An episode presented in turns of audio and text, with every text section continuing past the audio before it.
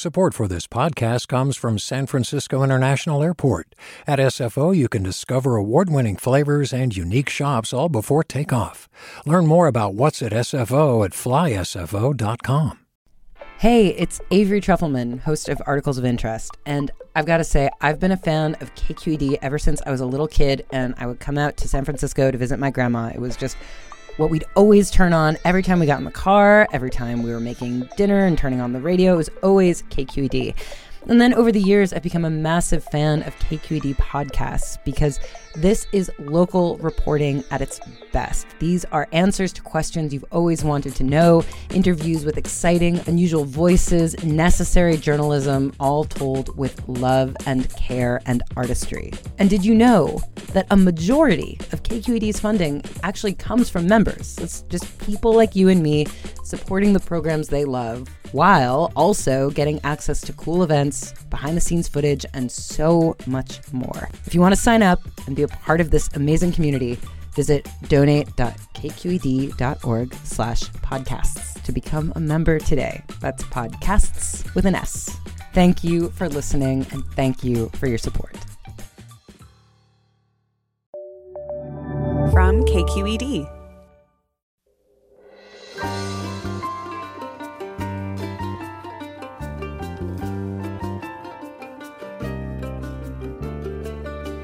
From KQED in San Francisco, I'm Mina Kim. Former Mayor Michael Tubbs joins us today on Forum. Stockton, California's first black and youngest ever mayor, has written a memoir, The Deeper the Roots. And like its title, it's about the women and the city that raised him and the experiences that shaped him of being poor and having an incarcerated father, of his political rise and unexpected reelection loss, and the survivor's guilt of losing a family member to murder. Growing up, Tubbs' mother would warn against revealing too much about his life, but now he's found strength in it. Michael Tubbs joins us after this news.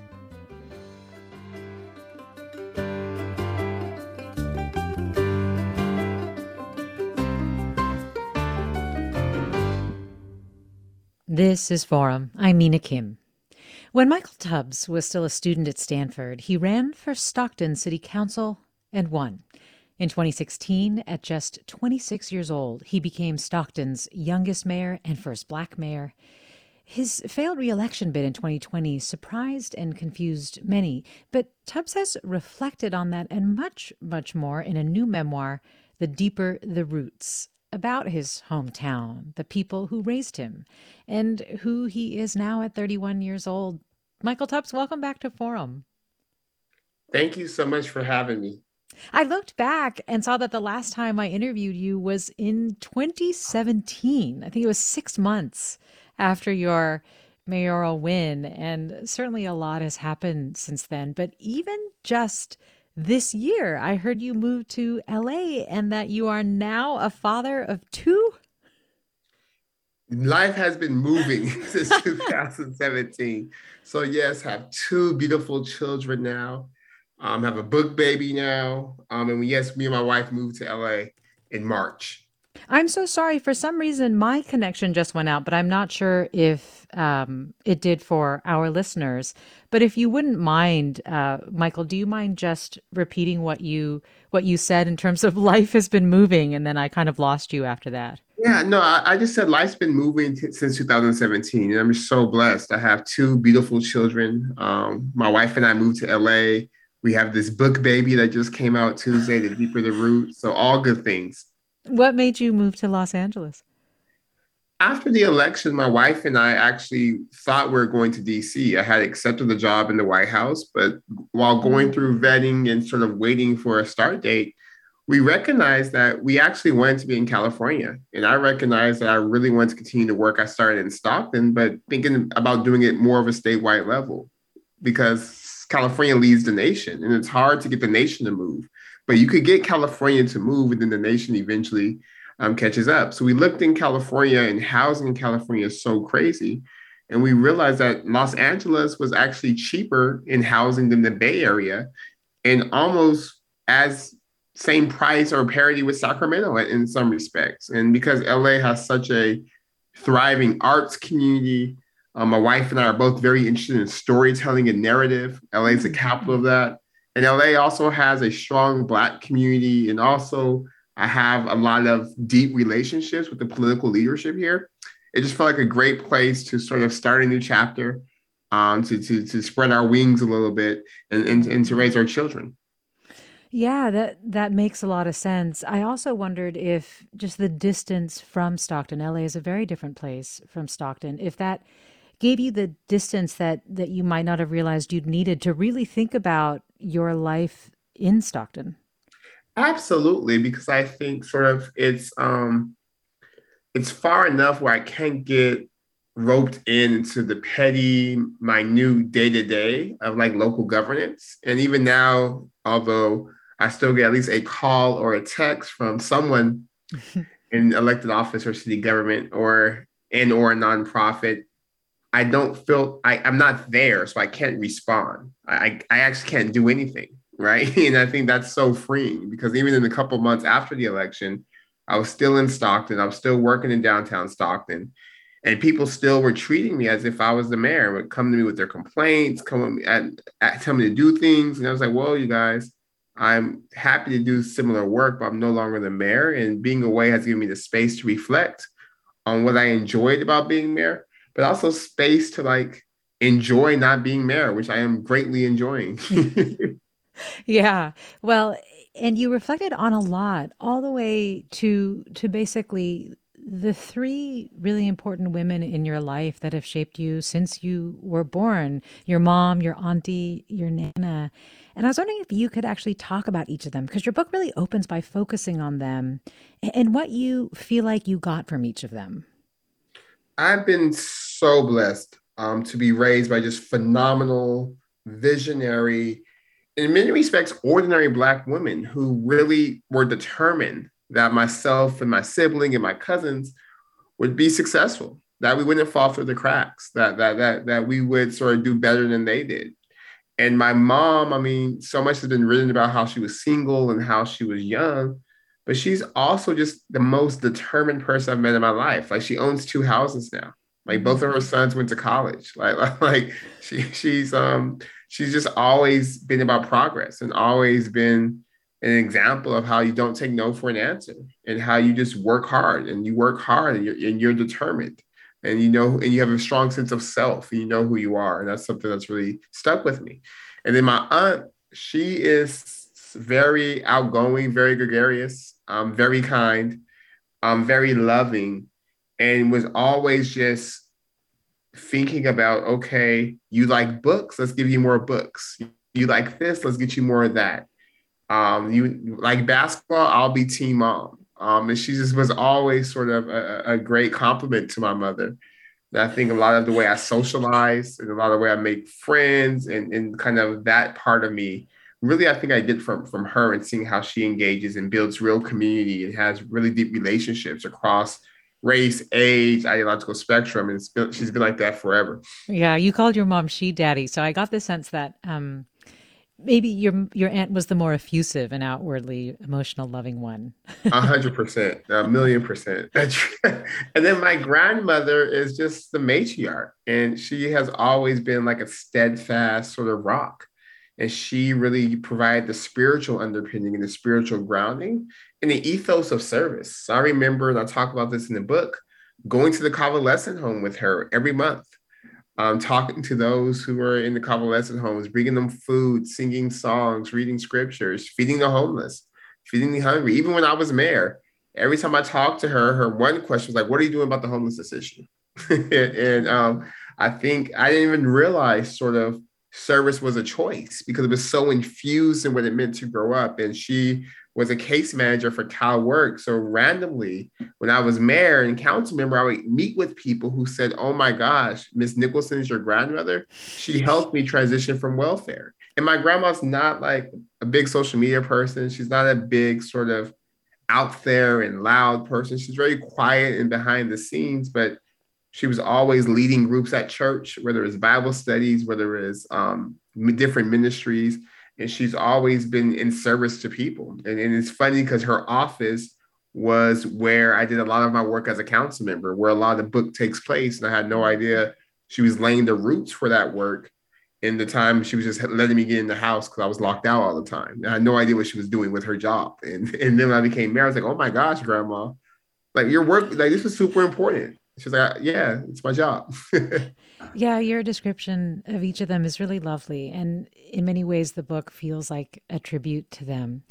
There was something, though, that I was really interested in. In you describe them as a, a, wall of mothers, but you, you also say they closed ranks to ensure that I would be imprisoned by their love and their fierce desire for my story to end differently than Michael Anthony Tubbs, which is your father. I was really struck by the choice of your word imprisoned, and I was wondering what was behind that. Yeah, I, I think um, in, in, my attempt to be an author, I, I tried to use words and imagery that would provide parallelism.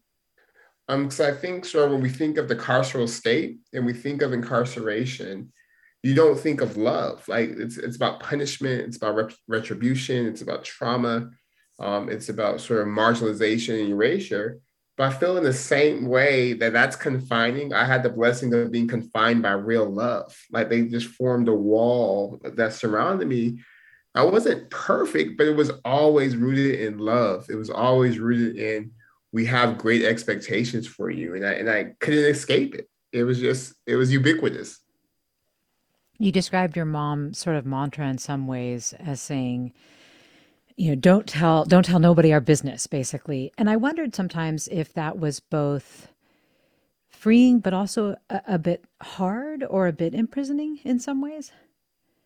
Yeah well i never understood like when she would say it i was like well i never understood what it meant. I never really interrogated because i wasn't in a hurry to tell people my dad was in jail either right? Like i i never i didn't know why that even needed to be said and then as I got older, it wasn't until actually I won the Alex Walker essay contest when I realized that there was there was some something unique about my story. There was something powerful about my story because for me it wasn't a novelty because it was my life. And I was like, well, of course I'm going to go to a great school. Of course I'm going to do business school. But it didn't occur to me that because of my background and because of sort of being in poverty and some of the um, father incarcerated, being from Stockton, et cetera, that people had already written off the script for me. So when she would tell me that, I was like, well, yeah, like I don't want anyone to know either. Like, why, like, why does it matter?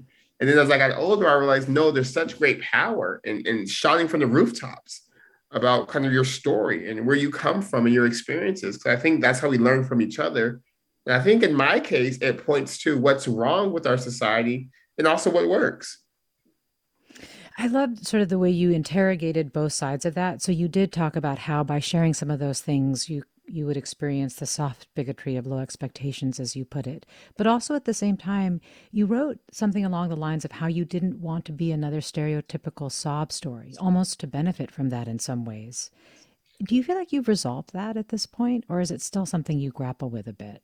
Um, I, I think I've resolved it because I recognize now that it's not about pity. It's not about victimization. It's about real ownership. It's about real ownership and clarity about the impacts of policy on people's lives. And in the same way, sort of other stories are, are mainstreamed and viewed as important in terms of more traditional families or more traditional experiences. I feel like there's so many people, unfortunately, in our state in particular, but also in our country, who grow up in poverty. And that's a story that needs to be told, but not from a patholo- path, pathologizing, if that's a word, um, a way or, or, or a, a way of victimizing or a way of like this weird fetish around struggle and trauma, yes, but yes. really about this is an experience that so many people in California have, and this is why it, it, it, it needs to change. We're talking with Michael Tubbs, and we'll have more with him after the break. You're listening to Forum. I'm Mina Kim.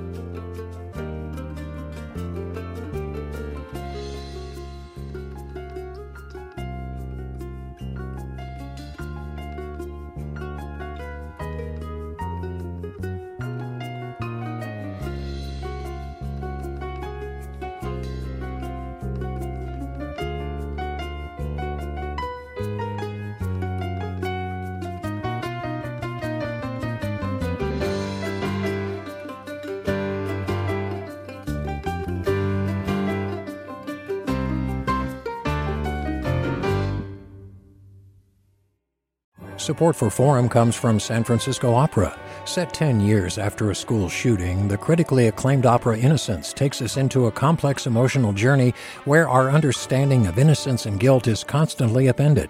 Kaija Saariaho's ethereal score collapses the past into the present as a community of survivors grapple with how to move forward.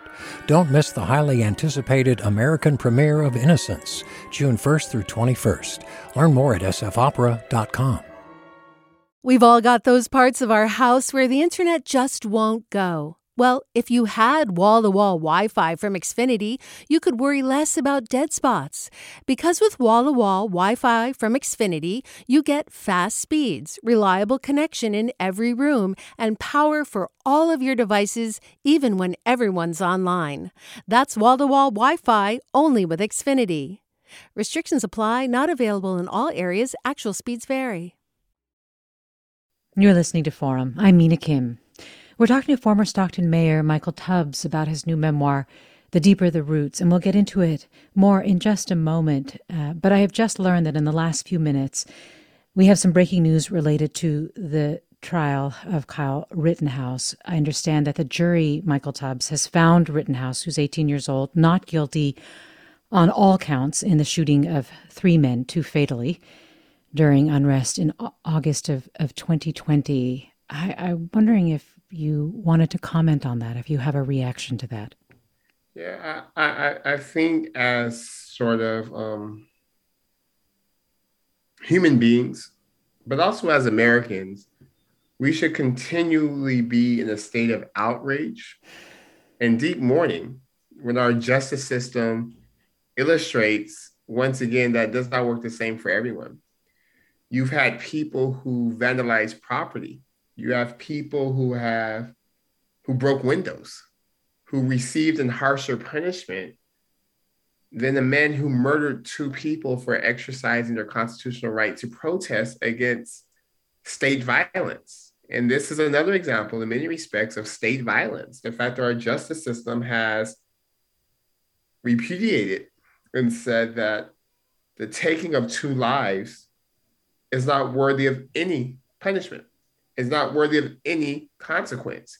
And it sends a sh- chilling message, particularly in a time when we see white supremacy rising, when we see members of Congress tweeting videos about killing their colleagues, when we had an attempted coup on our nation that was the first breach of the Capitol since 1812. Like literally, even in the Civil War, the Capitol wasn't breached. And I think it's in that context we should all be thinking about what are we doing to make this country one that we deserve to live in. Because I argue we deserve to live in a country with real justice, where if you murder somebody for protesting, that you're held accountable for that.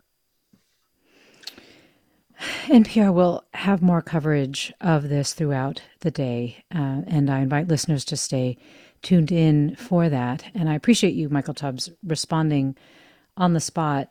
In listening to your answer, I was wondering if you were thinking about your dad when you were talking about the ways that our justice system treats different people differently. Your father is serving uh, a 25 years to life sentence. Does he come to mind when you think about verdicts like this? Him, um, he didn't kill anybody, non-violent offenders who didn't kill like we have a whole prison system. We have people in jail right now who are in jail not because they're guilty necessarily, but because they can't pound, they, they can't pay bail. Um, and, and we just know, and people and people get so uncomfortable talking about it, but I think it's much uncomfortable to live it that we have a country with two separate justice systems, with two separate legal systems, and that's not a democracy, and that's not justice, and it absolutely has to change. It's unacceptable and deeply, deeply troubling. And I think the whole nation should be in a state of mourning. This is terrible. We're talking with Michael Tubbs. His new memoir is The Deeper the Roots. Tubbs first ran for office as a Stanford student and became Stockton's youngest and first black mayor in 2016 at the age of 26. We're talking about the people who shaped him, and I'd like to invite you, our listeners, to join the conversation. What are your questions for Michael Tubbs? Uh, does his story of being raised and mentored by powerful forces, powerful women resonate with you, or, or have you grappled with some of the things that we talked about in the beginning about how much to share of your own personal story and, and what you've learned from grappling with that process if it's been a struggle. You can call us at 866 733 6786 with your thoughts or questions. 866 733 6786. You can get in touch on Twitter or Facebook at KQED Forum. You can email us forum at kqed.org. Michael, one of the other things that I, I did when I listened back to a little bit of our conversation in 2016, I, I sensed then that you were a bit reluctant to talk about your dad. Um, but in your book, you really do write about him and the role that his imprisonment has played in your life and the, and the way that it has shaped you. And I was wondering if you could talk about the moment that you visited him when you were a high school student and you asked him about why he was in prison. What did he tell you then? Yeah, well, visiting prison was just such a harrowing experience. And as to your point, I talk about it um, in the book, but I'm claustrophobic and just felt very constraining. Very, um, the guards look at you yeah. with more suspicion than the judge looked at Rittenhouse, who again actually killed somebody, and you're just there visiting a, a loved one. Um, and it's just, just terrible. But in the conversation with him, it was fascinating because he just gave a structural analysis of why he was in prison and sort of what society had projected for me based off his imprisonment, based off my mom's age, based on her income, based on my race. And I remember my response to that being a, a complete rejection of that notion and really embracing this idea of pulling myself up by my bootstraps and proving everyone wrong. But given sort of the hu- superhuman effort it took um, to do all that, now as a 31 year old, I recognize that my father wasn't entirely right, but he also wasn't entirely wrong. That there are structural forces at play that create outcomes. That it's not just choices, because you can make the if Rittenhouse, for example, talk about choices. If Rittenhouse was a young black teen with an AK 47 and had um, murdered two people um, at a Proud Boy rally, I think we can all imagine the verdict would be different, um, despite the choice being the same as Rittenhouse being a white teenager who murdered two people at a Black Lives Matter rally, right? So, so I think sort of as I've gotten older and been involved in policy, that that that animates my desire to be in the policy space is to really create a society that is equal, that doesn't control for equal outcomes, but make sure there's equal consequences for equal actions and that we have equitable inputs to, to rectify um, some of the um, inequities we, we see. So that was an incredibly long answer, but that visit was formative um, for two reasons. I think one, at the time, it gave me further motivation to succeed. And I think now, as a former mayor, as a father myself, it also causes me to think about wow, what can we do so that my father's grim prognosis isn't correct at all? Like, I don't want to live in a country where you can look at someone's race, where you can look at someone's family, you can look at someone's income and make log- logical predictions about where they'll end up. So I think that's just inherently against what the American experiment is supposed to be about. Do you think, though, that process of um, it sounds like you've reconciled it now in many ways, and in terms of the direction that you want to take, um, in terms of the change you want to make. But do you feel like that conversation where your dad was talking about the reason him being there was because the system was stacked against him, and your mom and your aunt and grandmother constantly telling you that you have agency, that you can pull yourself up? Do you feel like those polls th- they formed a large part of of what you were struggling with as you were growing up as a high school student at that point and then on into college. Yes yes absolutely. And i'm thankful for both of those polls because as i went to college and i started reading and learning about structuralism and learning about sort of policy I recognized that in many respects, my family was right. But they also weren't completely right.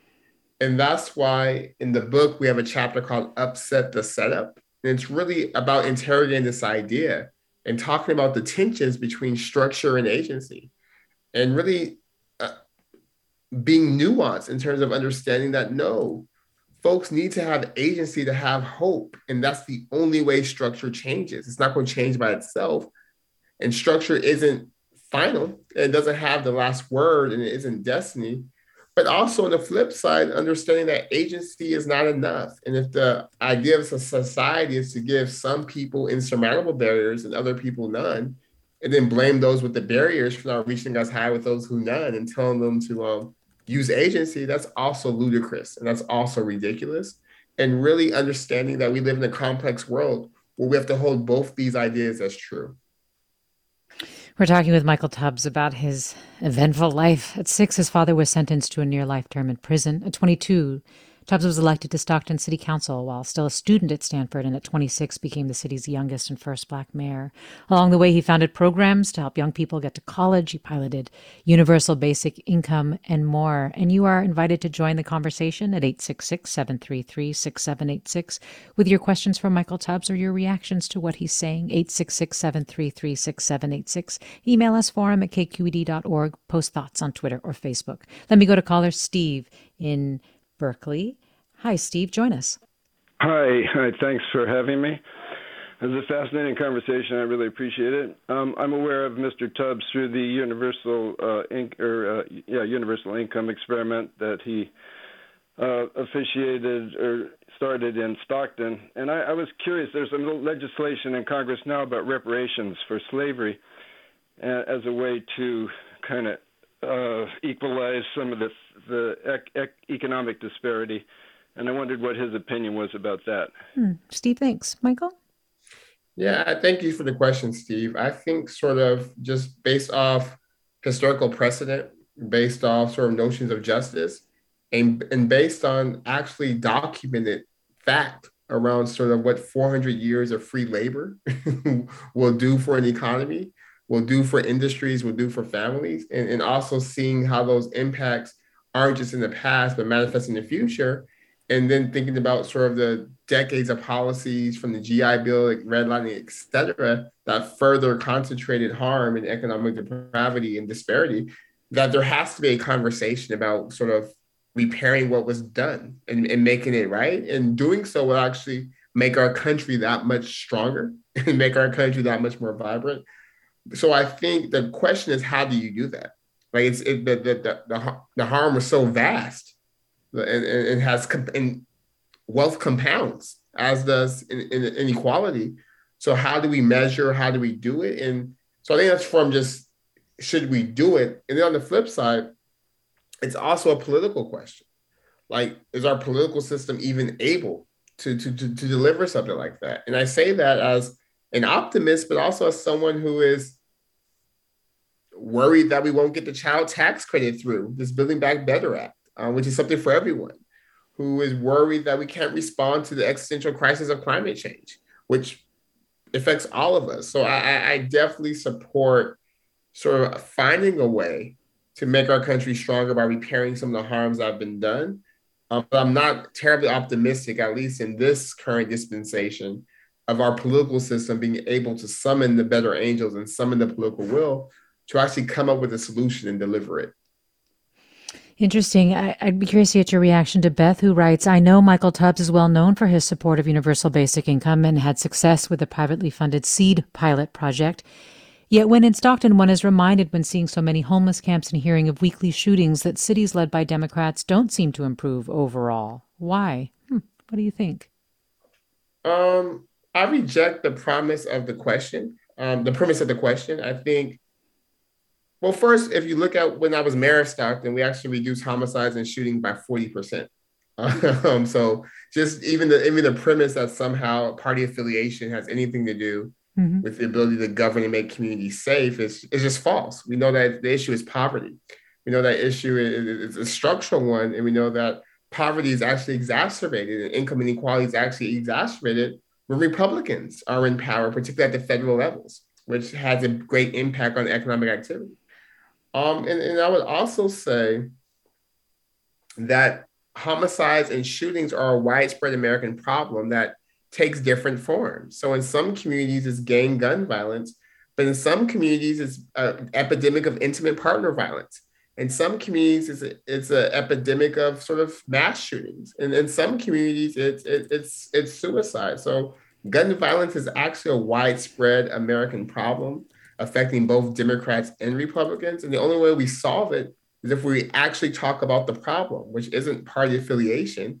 It's the prevalence of guns, it's it's poverty, and it's also gun laws that frankly the Republican Party has blocked for the past three decades. The fact that we have so many mass shootings that are seen only in America. You don't see these things in Great Britain. You don't see these things in Australia. You don't see these things in Ghana. You see these only in America. It's unique part of American life. And part of it is actually because of Republican obstructionism at the federal and state levels that proliferates the amounts of, of guns um, that, that we see on our streets. What do you think of the, the premise of this question? This listener writes Michael Tubbs is clearly an exceptional person, having managed to get into Stanford and getting elected at such a young age. What is his advice for people who don't have that golden ticket of getting into an elite school or have that same kind of support?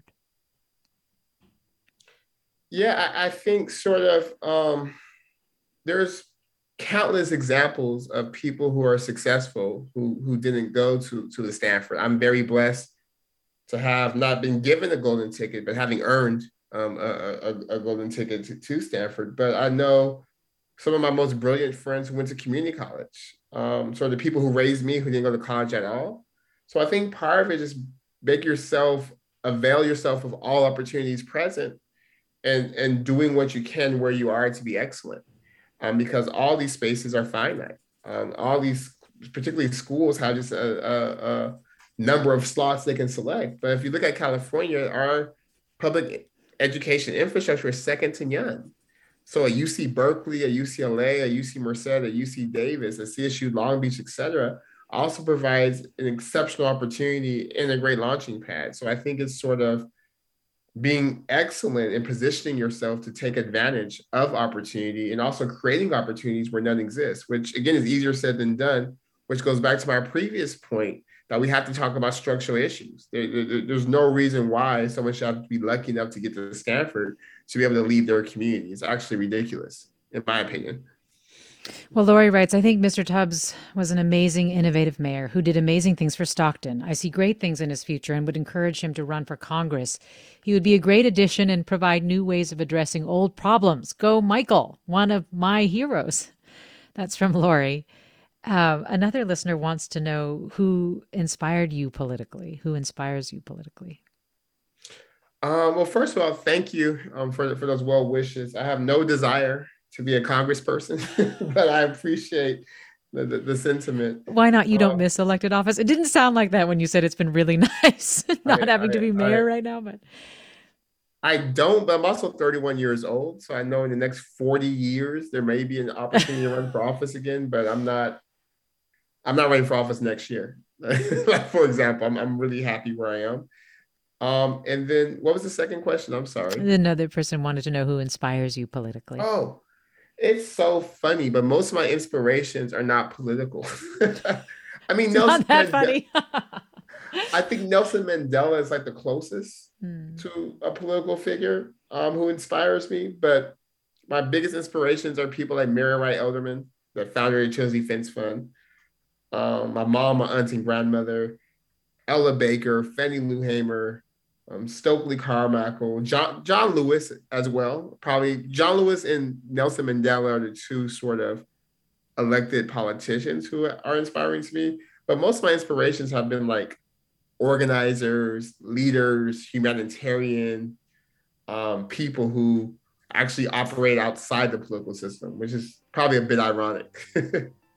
We're talking with Michael Tubbs. Michael Tubbs has written a new memoir called The Deeper the Roots, and well known for being the former mayor of Stockton, the youngest and first black mayor of Stockton. He lost his reelection bid in 2020 and has now moved to LA and is the father of two. We're reflecting on the things that he learned in his life and what he plans to do now with this new chapter. 866 733 6786 is the number to join the conversation. Get in touch on Twitter or Facebook at KQED Forum. Email us forum at kqed.org. Stay with us. I'm Mina Kim.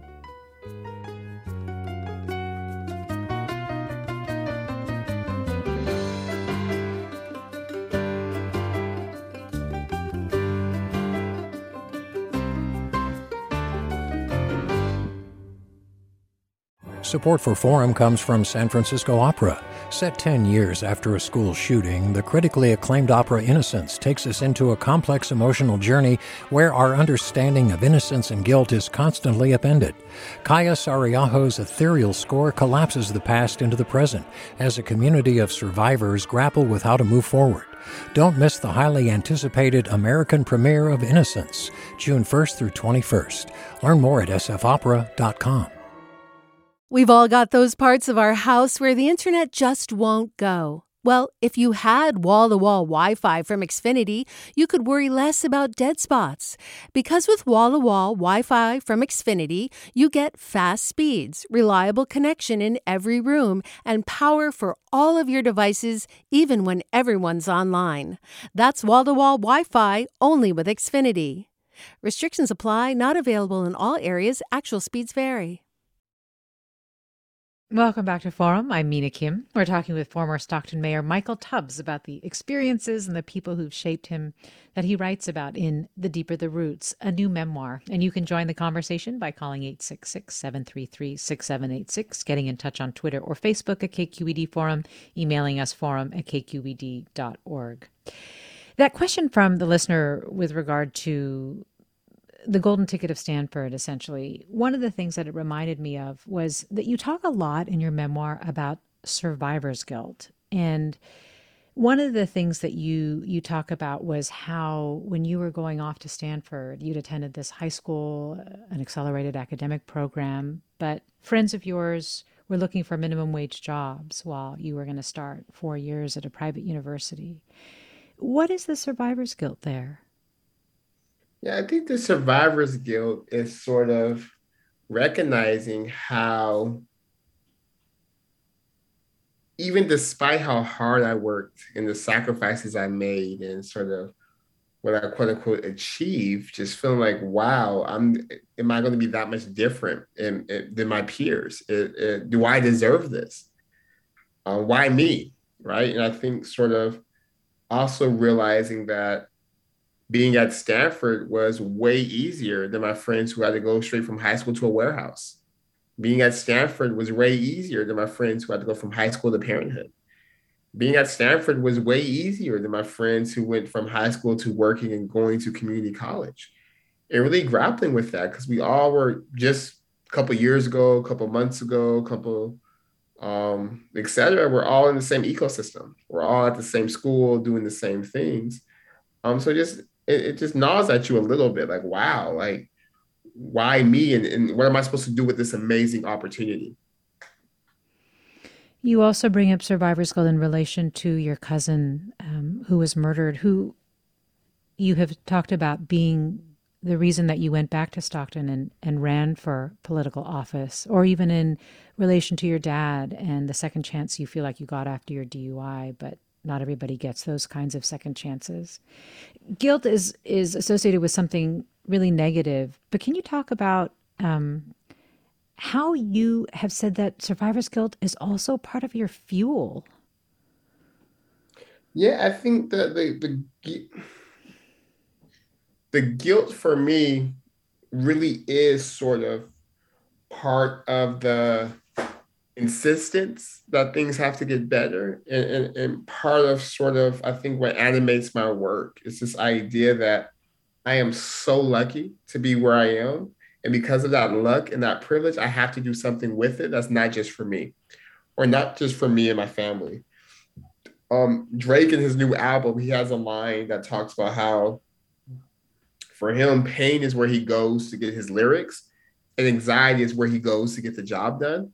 I think for me, it's sort of pain and anger for the work, but really just a sense of guilt that that provides sort of the drive to to, to get things done. Um, so not to romanticize um, the survivor's guilt, but it is real, it's something that I grapple with, I grappled with, I, I live with every day, and I've, and I've found ways to be to be product to make it productive. So it's not just woe is me where it's not just feeling bad but not doing anything. Where it's like, okay, let's take this emotion and let's put it into action to make it so you don't have to feel guilty because you understand that the, that that there is real opportunity for everybody.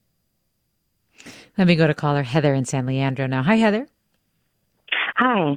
Um, I just want to thank you for this discussion. And um, I've been a fan of Michael Tubbs since his mayorship of Stockton. And there were many naysayers, um, but I strongly feel that you gave Stockton a fresh outlook and a realization that there's new and innovative ways of addressing problems in cities that can accomplish the goals, make lives better, make communities better. I really feel like you gave it just Stockton a breath of fresh air. And I wanted to also uh, add that you and your wife make a wonderful power couple. Um, I want to mention her book that came out uh, this year. Um, so she does great work too. Uh, Heather, thanks. Actually, your your wife's book, I, I, felt echoes of that when you were describing the three the three women in your life who created that sort of wall of love and protection. Michael Tubbs. I don't know if you want to just talk briefly about it. Yeah, my wife's book, which actually comes out in paperback on December 28th, is called The Three Mothers. And it's about the mothers of Dr. King, James Baldwin, and Malcolm X, but it's also about interrogating why, as we laud these great men, no one has really interrogated who were their mothers, who raised them, who helped them become who they are. And in her examination of that, we find out that so much of them makes sense because of the woman who raised them. And it's also a commentary on sort of erasure, the commentary of the work of mothering, and a commentary that maybe a, a, a key to sort of a more prosperous future in America is to do policymaking with the lens of what will make mothers' jobs easier. Um, so it's a phenomenal book. Um, not just because she's my wife, but it literally is a phenomenal book. I'm, I'm, I'm, excited. She's actually giving a TED Women Talk on the book in a couple weeks in December. Um, so The Three Mothers um, by Anna Malaika Tubbs is an amazing book. What did your your three mothers, your three mothers, um, say after you lost your reelection bid for mayor, you described that time as being and feeling angry, confused, even embarrassed. They were like up, up, upset because they saw just how hard the work was and they saw like the sacrifices and all that. But I mean, my mom never wanted me to come back to Stockton. Right. So she is thrilled. she is so happy. And she's like, good, they don't deserve you. Good. Like she's just really happy.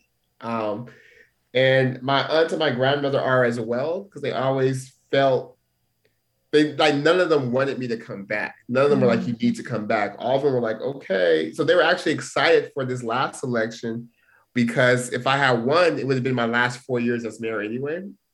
So they were like, well, this is the last time you're here. They have to do something else. We want you to move on.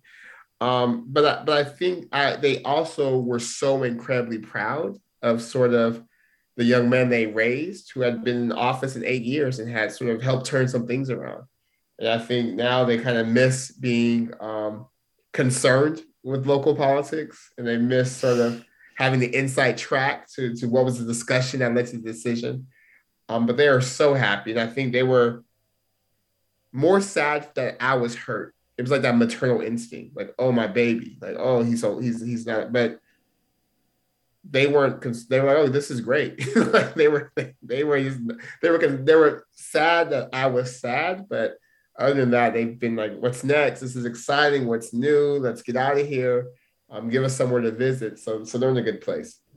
I was struck by the word embarrassed, which I think is just a hard word to write. Like to share that you felt embarrassed by the loss do you still feel that way or do you feel like this time of reflecting on it you fully understand it now or does that not you still uh, i this is going to sound flippant saying it but i it's really true. I'm, I'm more embarrassed for the city at, at this point than, than, than than for myself. Um and i say that because all the things that the disinformation machine used as reasons why i was bad now you have the entire nation doing them.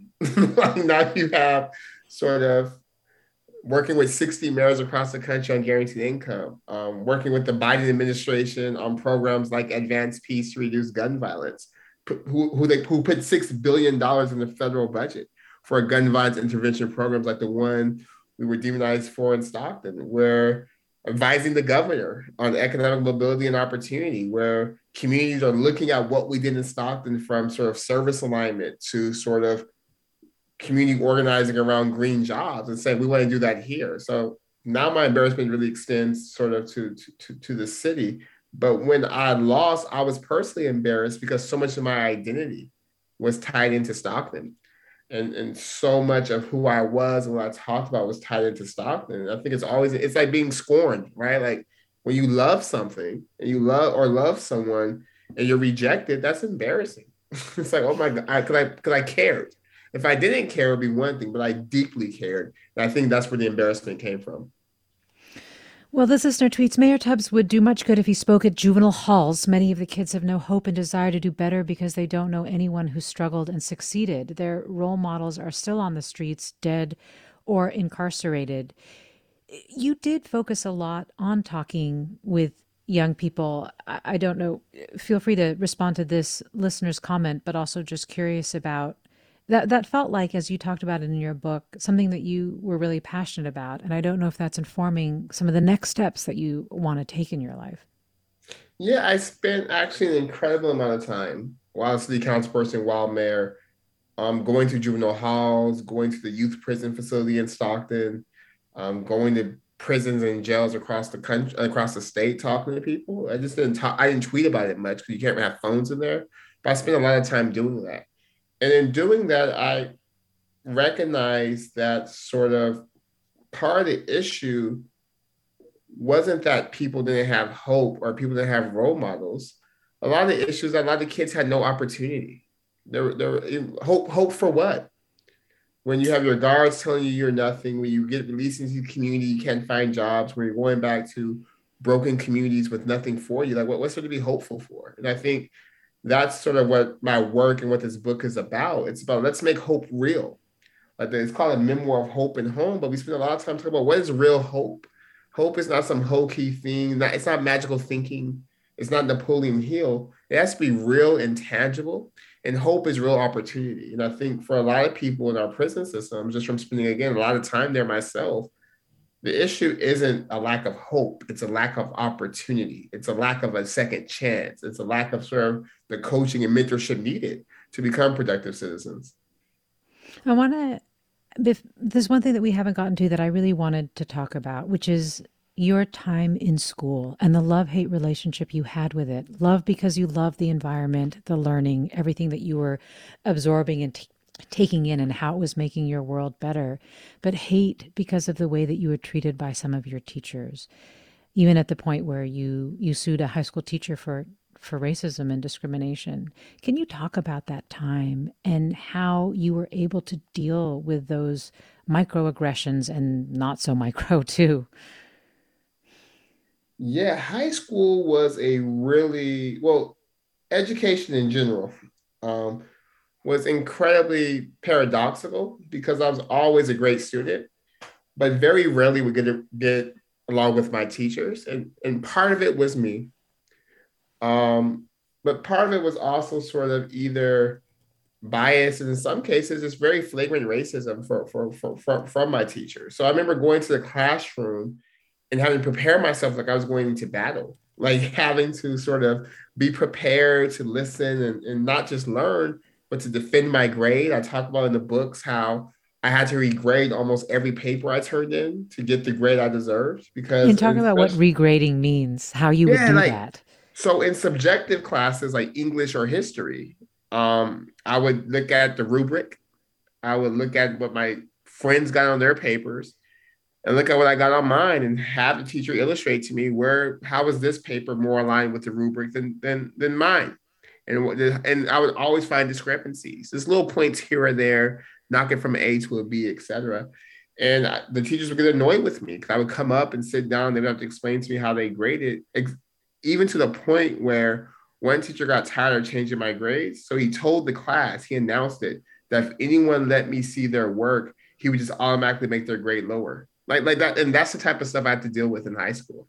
But I think it made me a fighter. It, it made me an organizer. And it really um, tested my focus and my resolve that nothing was going to stand in my way of sort of getting out and and, and, and, and putting my best foot forward and having sort of opportunities real. And actually, it was all the negative experiences I had in high school from being kicked out every single day, um, from from teachers telling me, "Oh, you're you'll get things just because you're black."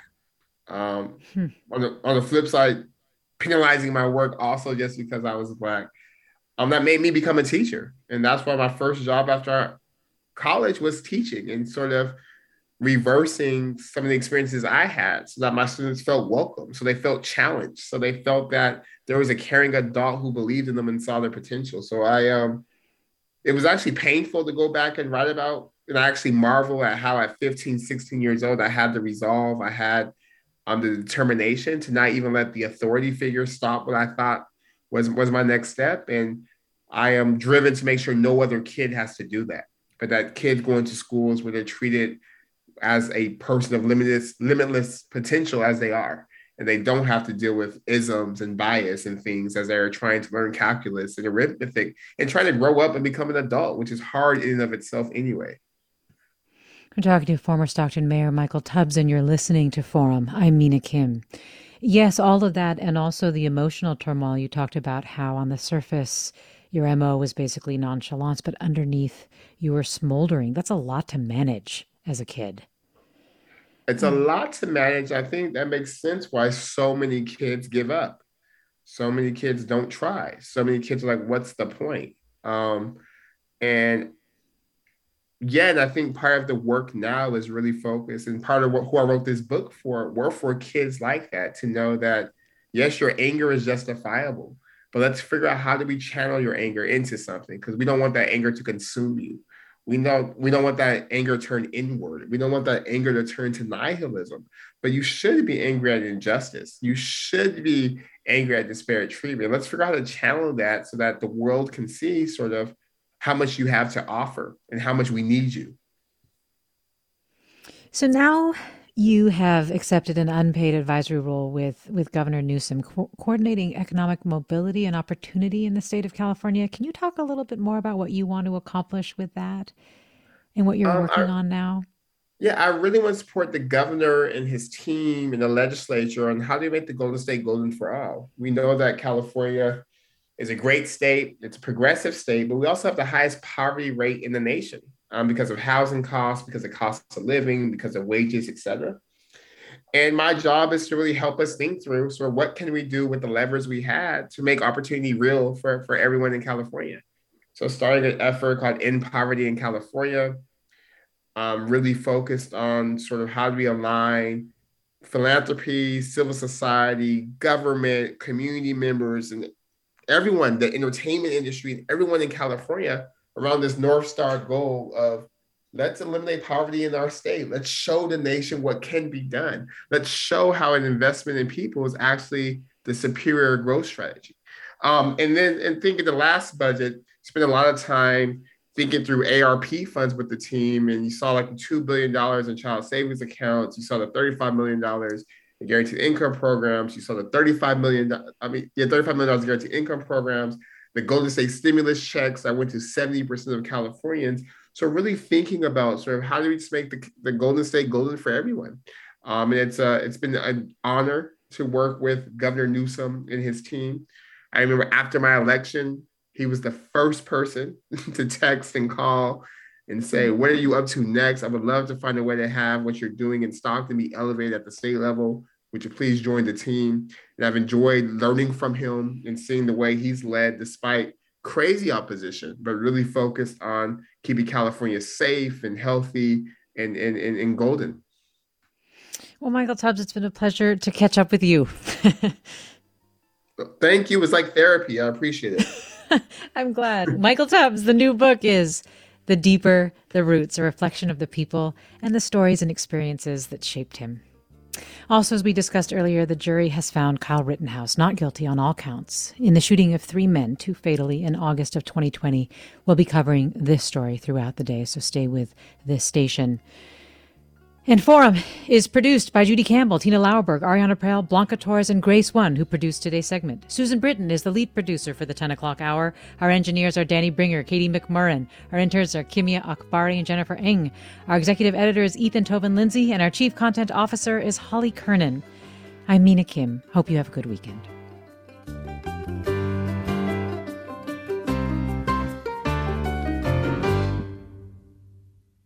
Funds for the production of Forum are provided by the members of KQED Public Radio, the Germanacos Foundation, the Generosity Foundation, and the Heising Simons Foundation. Support for Forum comes from San Francisco Opera. Set 10 years after a school shooting, the critically acclaimed opera Innocence takes us into a complex emotional journey where our understanding of innocence and guilt is constantly upended. Kaija Saariaho's ethereal score collapses the past into the present as a community of survivors grapple with how to move forward. Don't miss the highly anticipated American premiere of Innocence, June 1st through 21st. Learn more at sfopera.com. We've all got those parts of our house where the internet just won't go. Well, if you had wall to wall Wi Fi from Xfinity, you could worry less about dead spots. Because with wall to wall Wi Fi from Xfinity, you get fast speeds, reliable connection in every room, and power for all of your devices, even when everyone's online. That's wall to wall Wi Fi only with Xfinity. Restrictions apply, not available in all areas, actual speeds vary all over the country. We need to improve reading in Wisconsin. Schools are changing the way they teach reading. I'm calling for a renewed focus on literacy. We have gotten this wrong in New York and all across the nation. And it's happening because of a podcast. I think your podcast has changed my life. And I'm going to share this podcast with everyone I meet. Sold a Story investigates how teaching kids to read went wrong. New episodes of Sold a Story are available now.